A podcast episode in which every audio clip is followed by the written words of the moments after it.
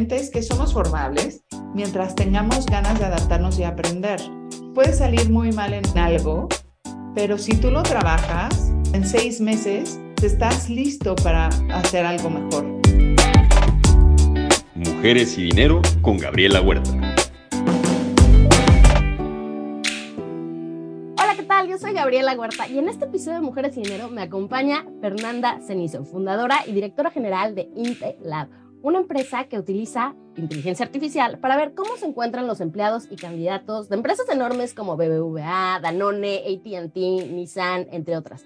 Además, ha sido presidente del Consejo Técnico del Instituto Mexicano de Ejecutivos de Finanzas y es miembro del Consejo Directivo de la International Chamber of Commerce, además de ser catedrática e invitada en universidades tan importantes como el ITAM y la UP. Fernanda, bienvenida y gracias por acompañarnos. Muchísimas gracias, Gaby, por tu invitación y encantada de participar en este podcast. la encantada soy yo. Pero bueno, quiero empezar con que me expliques, cómo funciona esto. O sea, cómo es que la tecnología puede ayudar a entender cómo están los humanos dentro de una empresa. Deja eso y además cómo es que ayuda a humanizar el proceso de selección, gestión este, en las empresas pero sí, lo hacemos a través de una metodología única que diseñamos nosotros, lo hacemos, eh, utilizamos la inteligencia artificial para resolver problemas de recursos humanos, especialmente eh, en temas de, por un lado, de integridad y cómo eso ayuda eh, a, a los temas también de productividad en la empresa. Entonces, lo hacemos a través de un instrumento que tenemos muy potente que se llama AcuTest. Y el AcuTest lo que hace es, eh, nos permite medir eh, a las personas eh, a, través de sus valores, poder medir sus tendencias de comportamiento. En realidad, no es que estemos midiendo o, o, estemos viendo algo para, para que sea bueno o sea malo, sino básicamente lo que hacemos es conocer bien a las personas proporcionarle esos datos a las empresas para que en base a esos datos ellos tomen decisiones. Y también vamos aprendiendo de las decisiones que van tomando para ir conociendo mejor los perfiles que funcionan mejor en las empresas y vamos utilizando esa, esa información de manera proactiva para eh, pues que vaya funcionando progresivamente y tengan todo el tema de inteligencia laboral en sus empresas. Ese, ese término pues lo, acuñamos nosotros y es básicamente utilizar los datos de manera proactiva y continua para que ayudar a, a, las áreas de recursos humanos a tomar mejores decisiones a través del uso de los datos. ¿Y eso cómo se ve en español? Oigan datos, pero ¿qué tipo de datos y qué tipo de decisiones puedes tomar? Bueno, los datos que se ven, por ejemplo, es eh, cómo estás, cómo está tu momento histórico, por ejemplo, eh, cómo está tu sentido de pertenencia a la organización, porque incluso también seguimos midiendo a las personas a través del, del tiempo laboral en su empresa y entonces podemos dar eh, pues información, por ejemplo, sobre cuáles son los mejores perfiles que funcionan a largo plazo en la empresa, cuáles son los perfiles de, que, conductuales de la gente que se queda más tiempo qué es lo que les funciona, por ejemplo, también eh, para ser más exitosos en ventas, cuáles son esas conductas que tienen en común los, los vendedores exitosos para que eso se pueda replicar desde la selección del personal y también se pueda trabajar con la gente que todavía no tiene esas habilidades o como le llaman soft skills, eh, para que los puedan ir desarrollando en el personal y puedan ir potenciando mejor a su personal temas de servicio al cliente también, o sea, y, se ve básicamente pues a través de etiquetitas, ¿no? O de, de letreros que van indicando si la gente tiene eh, pues esas habilidades o no las tiene, eh, cuáles son las habilidades que sí tiene, cómo puede ser gestionado, cuáles son sus fortalezas, sus áreas de oportunidad, cuáles son sus debilidades, para que también incluso le ayuden a los colaboradores a conocerse mejor trabajen con ellos en la capacitación que cada uno necesita y también puedan ir definiendo sus, sus planes de carrera de mejor manera. Esto suena súper interesante. Y del lado de la cultura empresarial, ¿cómo pueden medirlo, ver? Supuestamente, o bueno, no supuestamente, se dice mucho que es muy importante el tipo de cultura que tienes y los agentes de cambio. ¿Esto lo podemos notar desde la tecnología? Por supuesto.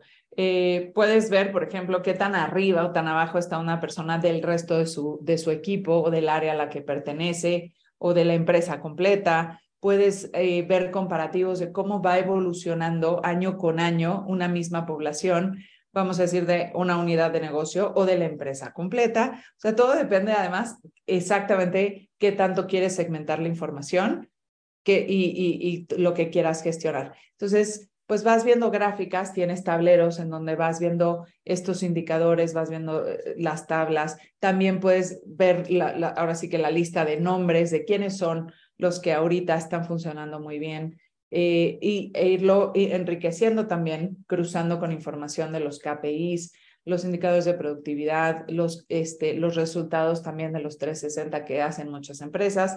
Y todo esto va también enriqueciendo el perfil de las personas y eso lo comparas también con cómo se ve conductualmente para también entender, oye, pues lo está haciendo, tiene detonadores o tiene problemas, por ejemplo, porque muchas veces pensamos que los buenos resultados los está dando un, colaborador porque está en muy buen momento. Y resulta que no, está metido, está metido en problemas y justo necesita solucionarlos y te está dando súper buenos resultados porque necesita pagar sus deudas, por ejemplo, ¿no?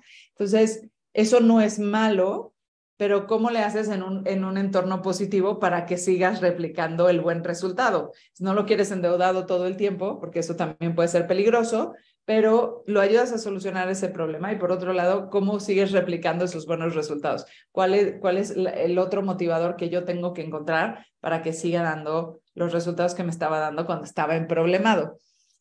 Igualmente pensamos que tiene problemas y resulta que no, que está en muy buen momento. Entonces, ir pudiendo entender realmente, conocer realmente cómo están las personas y gestionarlas adecuadamente a través del uso objetivo de los datos, no de chismes. Claro, muy importante, alejarnos de esos chismes, sino datos duros, claros, cuantificables. Ahora, ¿cómo fue que se te ocurrió esto? O sea, creaste Intelab, pero ¿de dónde salió la idea y cuál fue el camino que tomaste para llegar hasta ahí? Bueno, la verdad es que el instrumento poderosísimo que es AccuTest eh, lo tenemos desde hace mucho tiempo. La verdad es que la empresa originalmente, yo, fui, yo era la socia silenciosa, pero la, la creó eh, mi difunto esposo. Y eh, pues él, a los tres años muere y la, empresa todavía no salía de mi comedor. Entonces, yo le veía el valor a lo que estaba haciendo, pero, pero pues conocía solamente la evaluación, conocía eh, eh, lo, lo, efectivo que era la, la, metodología que se utilizaba y le tenía fe, pero yo lo veía como, yo dije, no, yo nunca voy a ser emprendedora, estaría loca. sí, sí, de Famous last words. Exacto, exacto. Y, y luego cuando él, él murió y yo me replanteé la vida, dije, bueno, después de haber estado mucho tiempo en ventas, dije, pues si vengo haciendo temas de ventas para otras personas, puedo intentar vender esto y, y si me funciona, pues, y, me da para vivir como quiero en, en unos cinco años, pues ya la hice. Y si no, todavía soy contratable porque yo tenía 35 años y dije, bueno, pues vamos a intentarlo. Entonces empecé a, a, ver y, no tenía casi capital, no tenía, ahora sí que no tenía más que así poquititito de, de lo que pude recuperar de la fore de mi marido y con eso dije, bueno, pues eso lo invierto un poquito para mejorar la interfaz eh, de, del, sistema. Yo de sistemas no sé nada, yo estudié comunicación eh, y dije, bueno, pero sí, sí, al menos sabes, oye, este sistema funciona bien o no funciona bien, ¿no?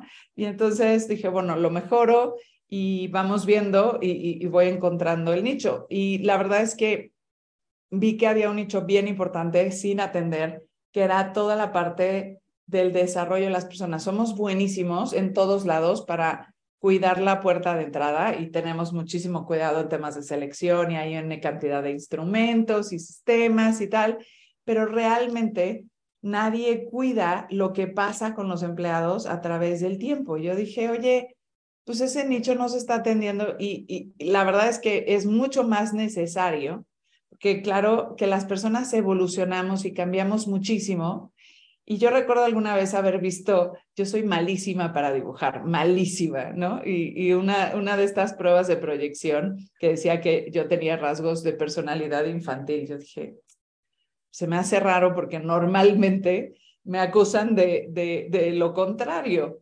Pero dije, bueno, no sé, no sé dibujar y pues probablemente, la verdad es que no, tampoco le eché tantas ganas a esa prueba proyectiva.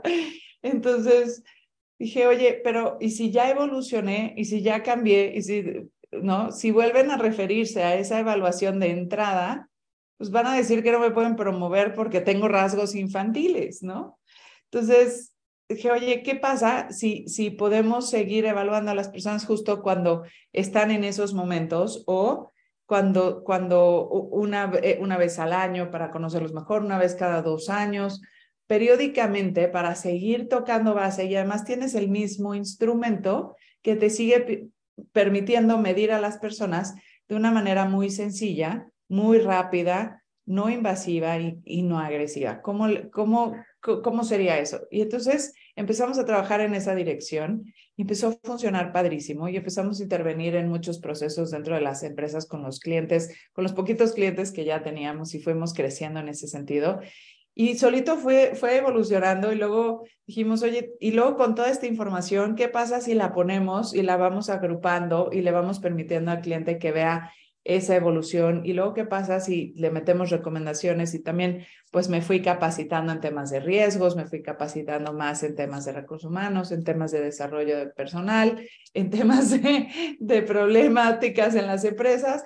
Y entonces, pues hemos ido integrando todo ese conocimiento y toda esa experiencia a, a la plataforma y hemos ido integrando, luego también escuchando a los clientes, entendiendo sus pain points. Eh, fuimos automatizando más y más el proceso, haciéndolo más fácil. Y ahorita incluso estamos lanzando un producto nuevo que se llama JobLab, que con las mismas bases también empieza a atender no solamente los pain points de los clientes en cuanto a la gente que, que pues discriminan porque no van de acuerdo al perfil de la empresa, sino que también atiende la manera de cómo ayudarle a esas personas que son rechazadas en algunas empresas para que puedan ser vistas en otras, porque a lo mejor no tienen las cualidades que ese cliente en específico necesita, pero sí del cliente B que está buscando otro tipo de personal. Entonces, poderle decir a la gente, mira, tú quisiste en la empresa A, pero, pero pues no, tu perfil no da exactamente para la, empresa A, pero está la empresa B que sí te, te está buscando y sí eres adecuado para ella, ¿no? Entonces poder hacer también ese matchmaking entre los candidatos que están buscando trabajo, las empresas que los están buscando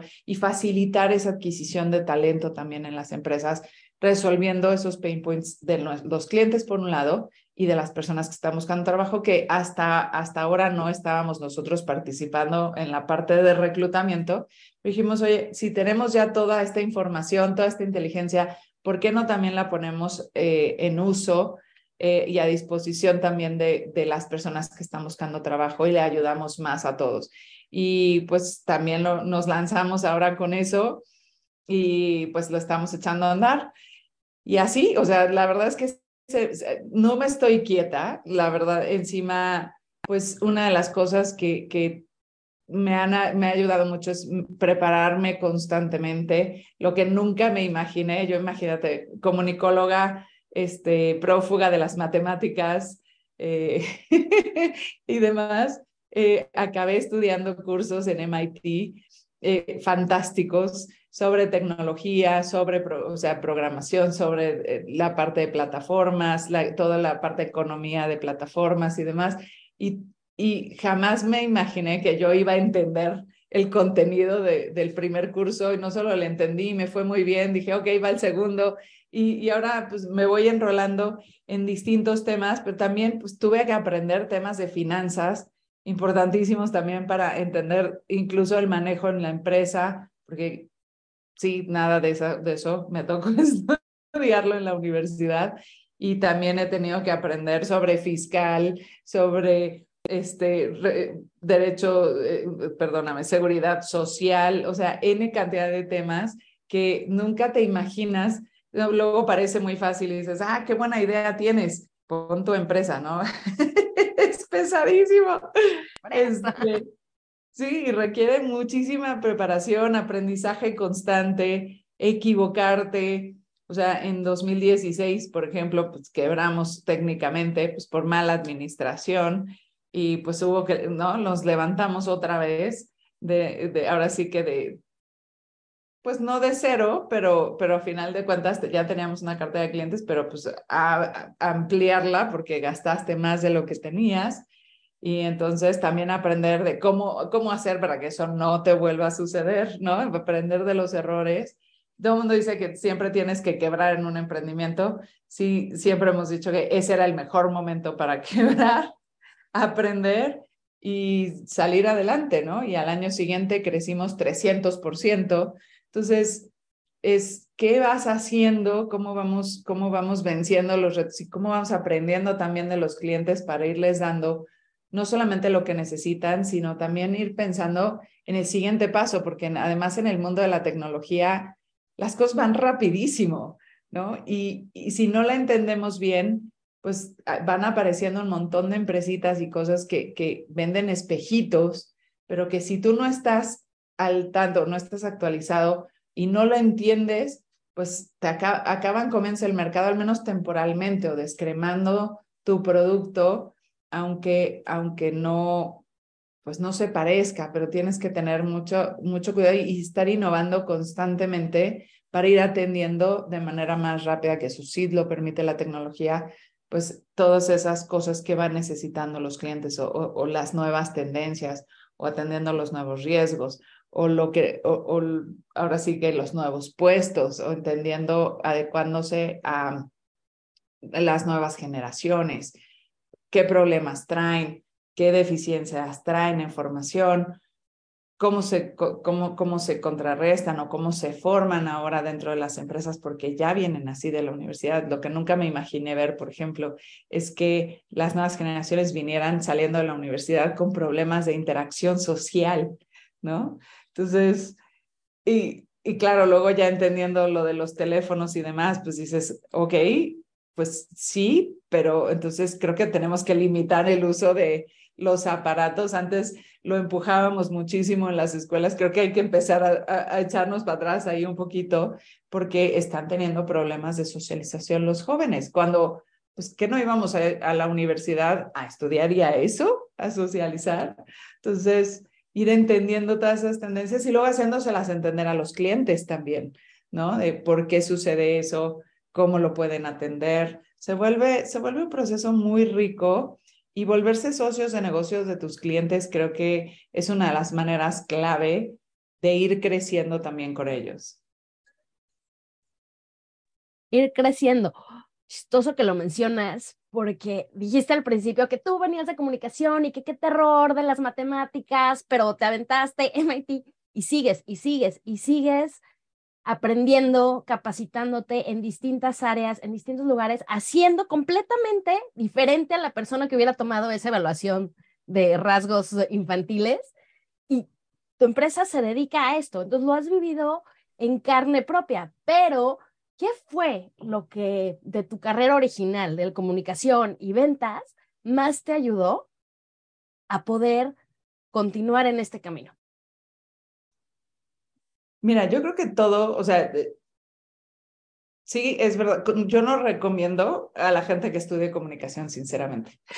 yo creo que es una carrera anacrónica ya y que, y que vale más el tema, creo, de, de estudiar las especializaciones. quieres hacer cine, a cine, quieres hacer publicidad, estudia mercadotecnia y publicidad, quieres hacer este producciones o, marketing digital, las marketing digital, o sea, pero, pero ya la carrera de comunicación como tal, o sea, yo aprendí a hacer radio con, con, con las cintas, este, y, y, editar no lineal, y luego, y luego aprendí en una editora este, eh, en computadora, pero o sea, lineal y no lineal.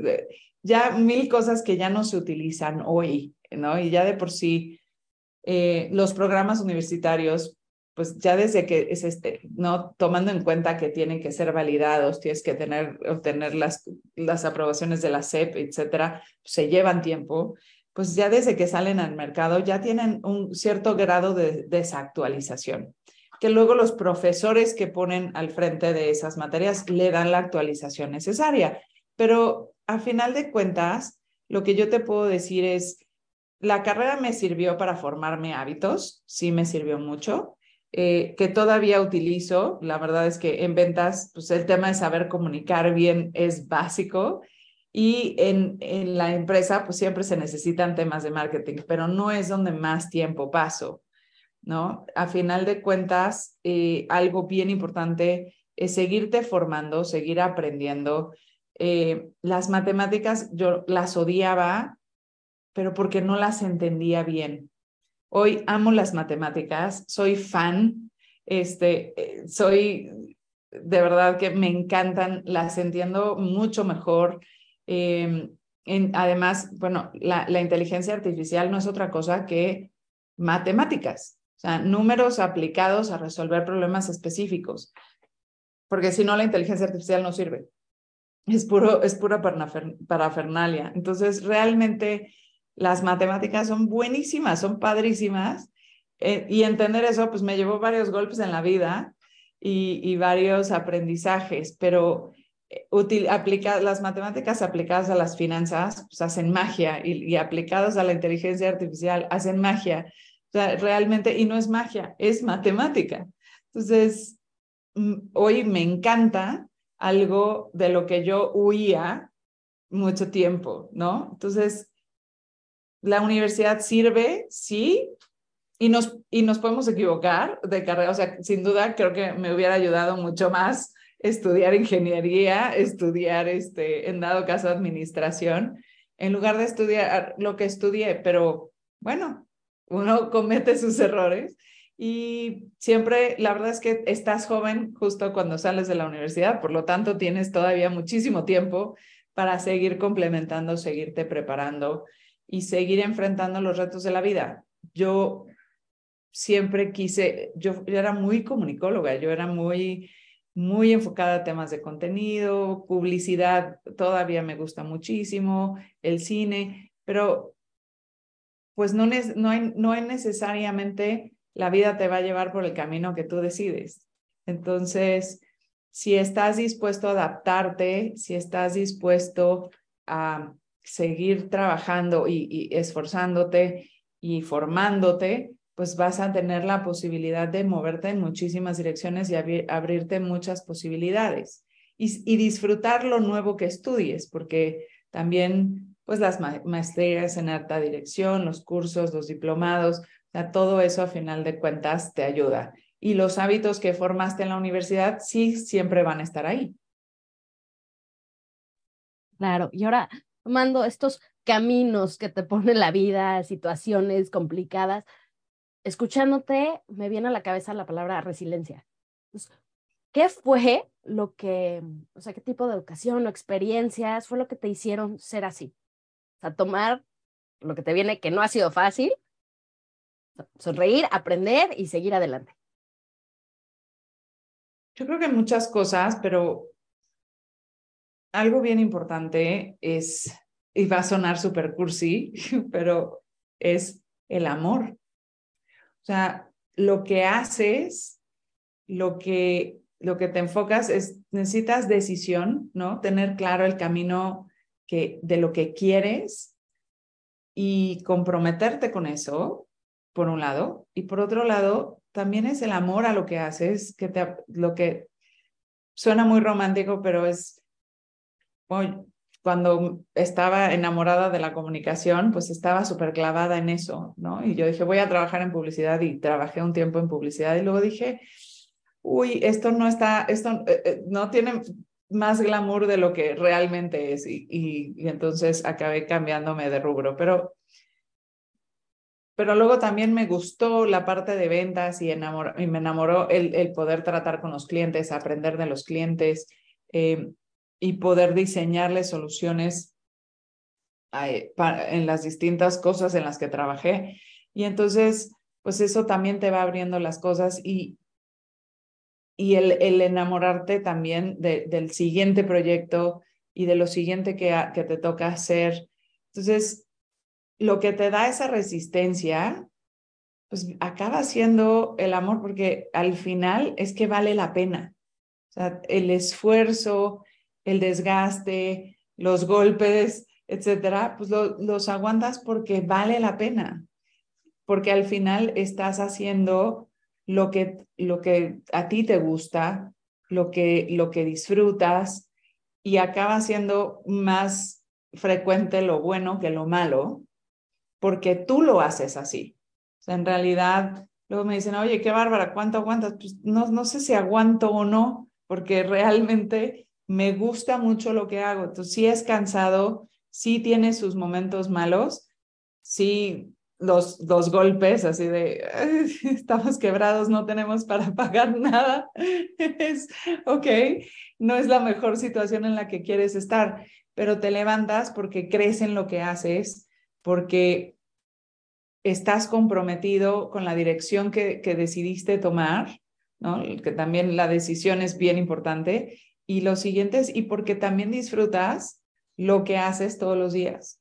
Entonces, no deja de ser trabajo, porque si no se llamaría hobby, pero los hobbies no nos hacen millonarios casi nunca. Entonces, al final de cuentas es trabajo, pero tienen que ver todos esos factores del compromiso, eh, la decisión, el, el, estar dispuesto. Siempre tomas la decisión y va a tener consecuencias, buenas y malas. Y es estar comprometido con asumir las malas y, este, y, y seguir adelante con las buenas, ¿no? Entonces, ese es, yo creo, lo que, lo que te hace realmente resiliente, es, es el amor. Yeah. Y bueno, ya que esto se llama Mujeres y Dinero y nos compartes tu experiencia sobre esa quiebra y cómo se levantaron y lograron crecer 300%, ¿cuál fue el mayor aprendizaje financiero que te llevaste de esa época? yo creo que fueron varios, pero el, principal de entrada es siempre ten, bien ordenados los informes, ¿no? Y, y revísalos constantemente. Cuánto entra, cuánto sale. Porque, y la verdad es que es un ejercicio muy simple, pero que efectivamente por huir de esa parte de las matemáticas y decir, eh, ¿no? Lo dejas a veces en manos de otras personas. Y, y, creo que no, o sea, si no tienes un comité de vigilancia, tú eres el comité de vigilancia y sí tienes que estar consciente y al pendiente de que haya un balance sano, porque si no, pues, aunque tengas clientes, quiebras si, si cobras menos de lo que debes de cobrar, menos de lo que son tus costos, pues entonces no vale la pena el cliente porque te truena, o sea, porque de ¿no? Entonces, también debes de costear correctamente, tienes que eh, estructurar los gastos correctamente y tomarlos en cuenta también en el trabajo que vendes, porque si no, te vas a quebrar. Entonces, entender de finanzas también, prepararte en el sentido de pues las noticias o, los, las perspectivas económicas que se publican, etcétera, pues no están de adorno y, no se publican tanto solamente por, por, entretenimiento o por criticar a un, a un gobierno. Realmente están ahí para informarte, para decirte, oye, esto es lo que viene, esto es lo que está pasando. Entiende además que la problemática que sucedió en tal lado, qué significa y qué significa para ti, porque en esa medida también tú puedes tomar decisiones de apalancamiento, puedes tomar decisiones de crédito, puedes tomar decisiones distintas que cuando reviente un problema social, o económico o político, pues a ti en, en, la empresa te pegue mucho menos. Entonces, sí hay maneras en las que puedes proteger tu empresa si, si aprendes a leer y a, entender los, los, informes de perspectivas económicas, aprendes a escuchar a los economistas, se aprende también a cuidar las finanzas de la empresa, a eh, identificar los, los puntos de, que te duelen para que puedas actuar adecuadamente y hacer una estrategia que te lleve a ser una empresa exitosa, porque de otra manera, pues son, son subidas y bajadas, ¿no? Y, y eso es muy peligroso para, para una empresa. Asegurarte de gestionar tus riesgos muy bien. Sin duda, gestionar los riesgos también es muy importante. Ok, ahora platícame de alguna vez que te hayas enfrentado en tu carrera, algún sesgo consciente o inconsciente y cómo fue que lo superaste. Sesgo como... Como, no sé, por ejemplo, de por ser mujer, por tener un tipo de acción o no, por cualquier como que un bias que hayas encontrado en otras personas y cómo lograste que cambiaran de opinión. fíjate que como empleada lo enfrenté mucho más que, que como empresaria. Em, la verdad es que ya siendo empresaria no he tenido ningún problema y, y además lo bonito es que a mí me toca construir. Entonces, Curiosamente, el sesgo o el bias que, que me encontré eh, fue a la inversa. Es decir, nosotros tenemos, y yo he construido una empresa equitativa en donde más o menos tenemos, y digo más o menos porque a veces cambia, pero tenemos la misma cantidad de hombres que de mujeres, ¿no? Y no discriminamos mm, en general, nada. O sea, la, la discriminación es conocimiento. O sea, e, es decir, pues si tienes las habilidades y las capacidades para hacer el trabajo que necesitamos que hagas y eres el mejor candidato para, para ocupar ese puesto, te lo vas a quedar. No importa si eres hombre o mujer, pero sí tratamos de buscar en lo más posible este, que haya un balance entre la cantidad de hombres y de mujeres no siempre tenemos la suerte de encontrar. Entonces hay, hay, algunas áreas en donde pues, sí hay más mujeres que hombres y otras en donde hay más hombres que mujeres, pero porque no siempre encontramos, no es fácil encontrar hoy en día tantas ingenieras o no es tan fácil encontrar programadoras. Este, o sea, todavía eso, todas las empresas sufrimos eso en el mercado. Pero en, un día me invitaron a, a entrar a un fondo este, de, de, para, de aceleración y me dijeron eh, que era para empresas justo con equidad y, y, y, y, y diversidad. Y dije, ah, perfecto. Entonces empecé, llené mis, mis formularios y todo bien, tienes 50%, tienes, sí calificas, pero, pero, pero te faltan cosas de diversidad. Yo dije, ah, sí, ¿por qué? Si yo no discrimino en términos de diversidad. Dicen, es que no sabes cuántos empleados tienes este, de la comunidad LGBT. Y yo dije, no, justo porque... tampoco debería de importarme. Exactamente, porque si pregunto, entonces me abro a la discriminación. O sea, eh, ya, ya entra en riesgo. Entonces le digo, no, porque aquí todos somos personas. Entonces, lo que hagan en su tiempo libre, pues realmente no le incumbe a la empresa. Este, y es una empresa, la verdad es que no es tan grande, tenemos, somos 35 empleados, tampoco es que en general este, me dice, es que no tienes actividades sociales para la comunidad. Le digo, es que no tengo actividades sociales en general, o sea, para nadie.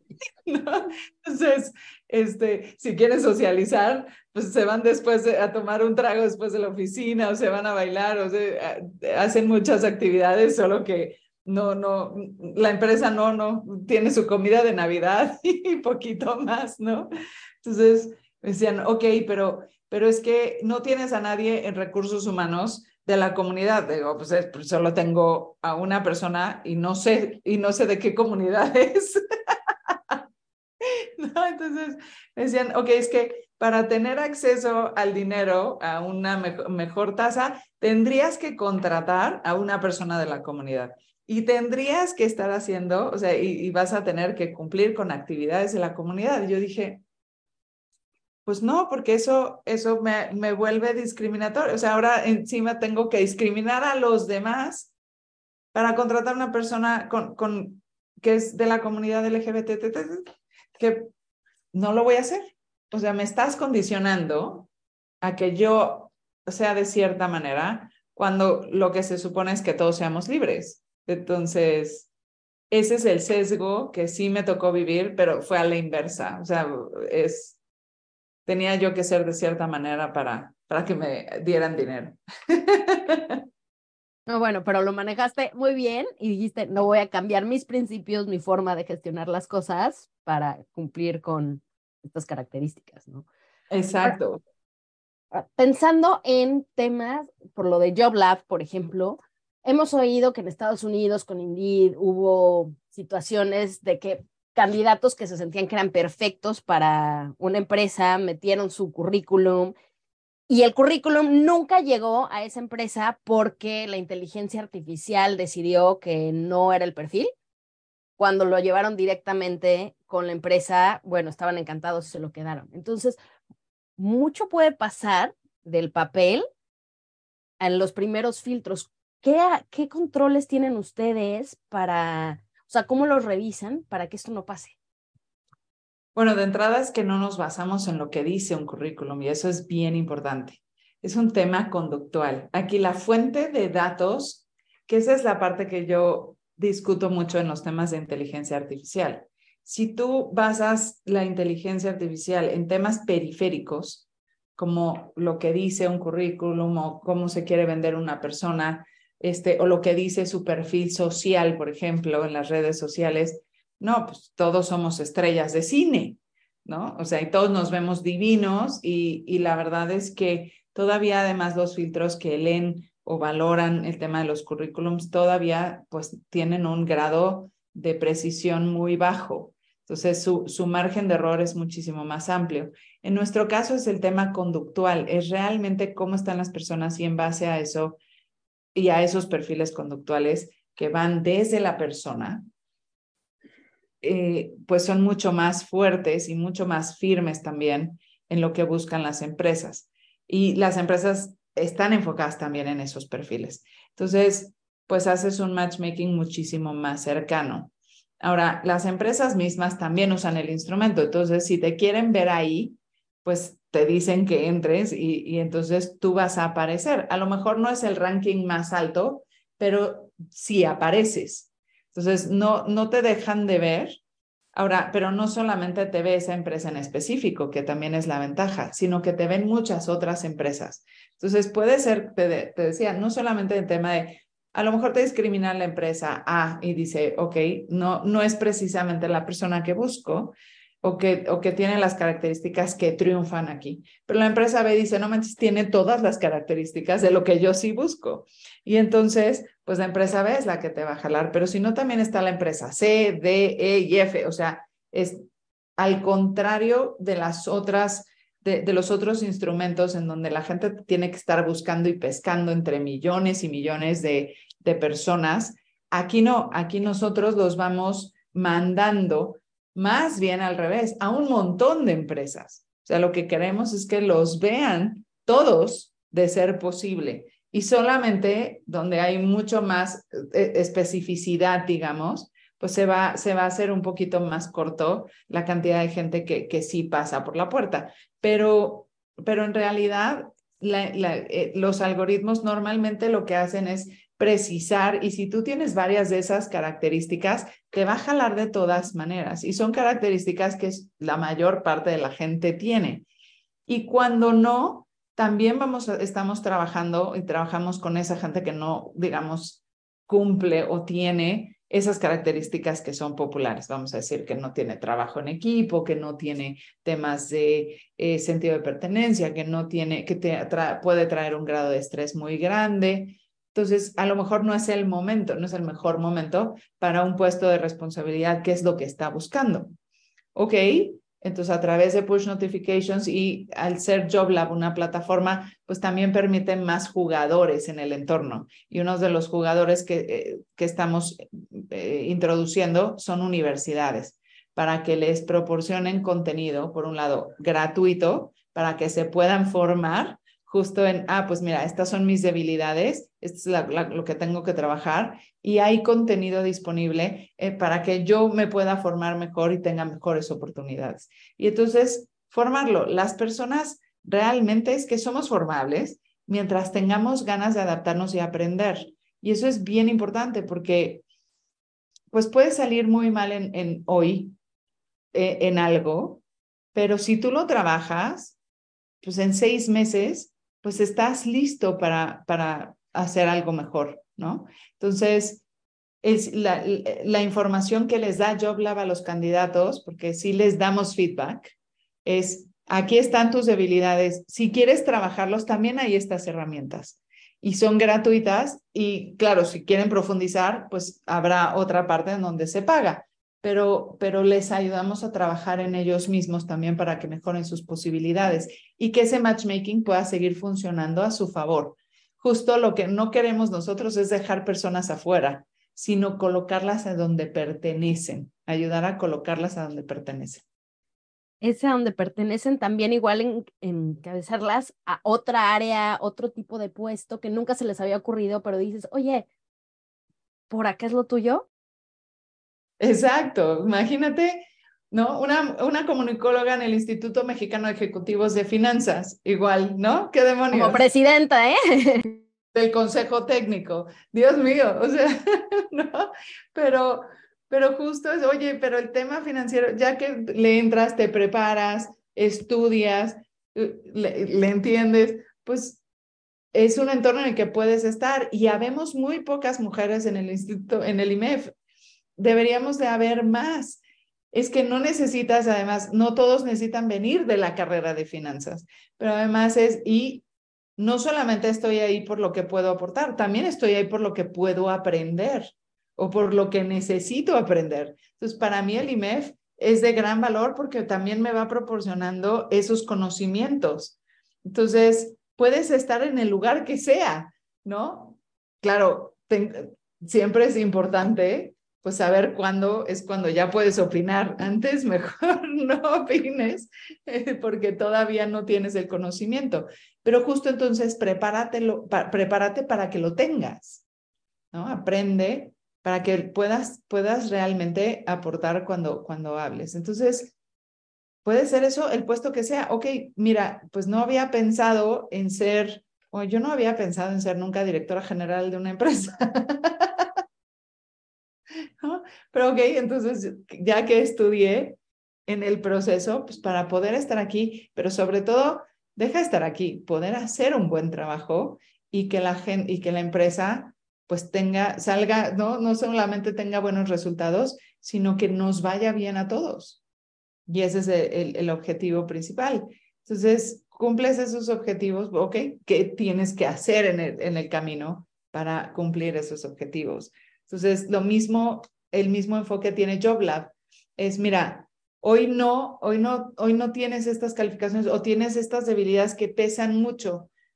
¿Por qué no te invito a que hagas algo al respecto para que en seis meses te puedas, ahora sí que volver a, calificar y, y, puedas decir, ah, ok, ya, ya la libro, ya, ya tengo estas, estas habilidades o estas capacidades para poder cubrir ese, ese otro puesto. Y aquí mencionando de conseguir estas nuevas capacidades, habilidades y saber cuándo opinar y levantar la mano, a las mujeres luego nos pasa muchísimo que sí lo sabes, estás al 100 en esto, pero te da miedo alzar la voz. Entonces, ¿cuándo sabes o qué recomendaciones puedes dar a las personas que nos están escuchando de cuándo sí dar esa opinión? Cuando quieras. Cuando quieras. O sea, el tema, el tema es, hazlo. O sea, si te equivocas, te equivocas, pero en ese sentido tienes razón. Las mujeres muchas veces, y, lo comentábamos, es si no piensan que cubren al 100% los requisitos de un puesto, no se postulan. Y los hombres con que cubran dos o tres dicen, ay, sí, me lanzo, ¿no?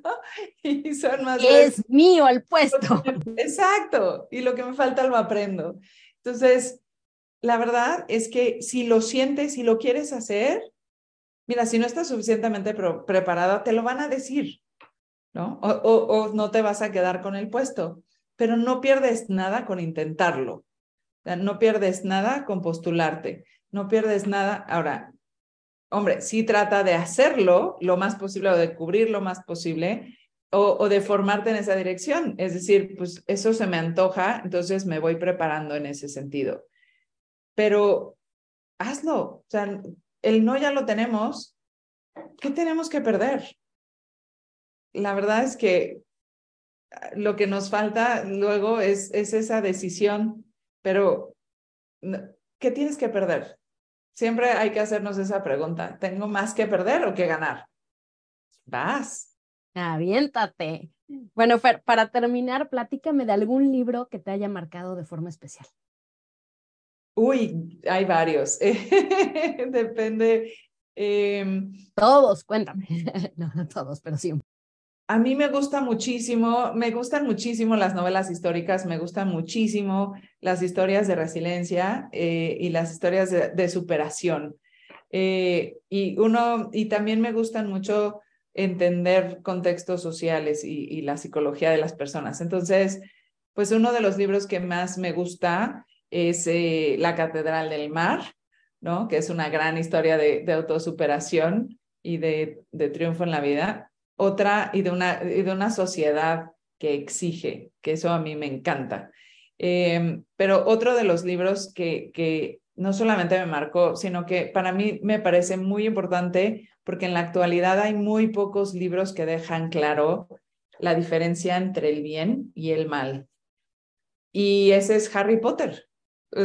Harry Potter, de verdad que es un gran libro porque el personaje principal, que es Harry, nunca pierde su integridad. Y de hecho, es, y, esa es la palabra clave, que es integridad, porque Voldemort, cada vez que mata, se pierde un pedazo de sí mismo, ¿no? Y entonces va perdiendo su integridad hasta que se desintegra completamente. Y y es en cierto modo lo que lo hacía inmortal, pero es esa, toda esa analogía y toda esa manera de manejar de la autora, y de, son siete libros, es, un poco largo, pero al, fin, al final su manejo de la ética y de la integridad es maravilloso y le deja clarísimo a las personas la diferencia entre el bien y el mal y la importancia de mantener el bien y de mantener tu integridad. Y eh, a mí ese libro me parece valiosísimo y no es solo para niños, pero además me parece que es un libro que es bien importante que los adultos lo comenten con los niños que lo leen. Y eso y el tema de resiliencia y aventarse me trae a la cabeza una cita de la autora de J.K. Rowling que dice que es imposible vivir sin fallar, a menos que vivamos con tanta cautela que no vivamos en lo absoluto. Entonces, yo creo que tu forma de ver la vida, de pensar, me lleva a esa frase todo el tiempo y qué curioso que justo mencionara sus libros. Sí. Pero impresionante, Fer. Muchísimas gracias por tu tiempo. Un verdadero placer platicar contigo. Gracias, Gaby. Encantadísima y con muchísimo gusto las veces que quieras. En verdad, Fer, todo un placer de nuevo. Muchísimas gracias, muchísimas gracias a ustedes que nos escuchan. Esto fue Mujeres Dinero. Yo soy Gabriela Huerta y nos escuchamos el próximo 23 de abril. Recordemos que esta temporada es de episodios mensuales. Hasta la próxima. Mujeres y Dinero con Gabriela Huerta, el podcast sobre las mujeres en el top.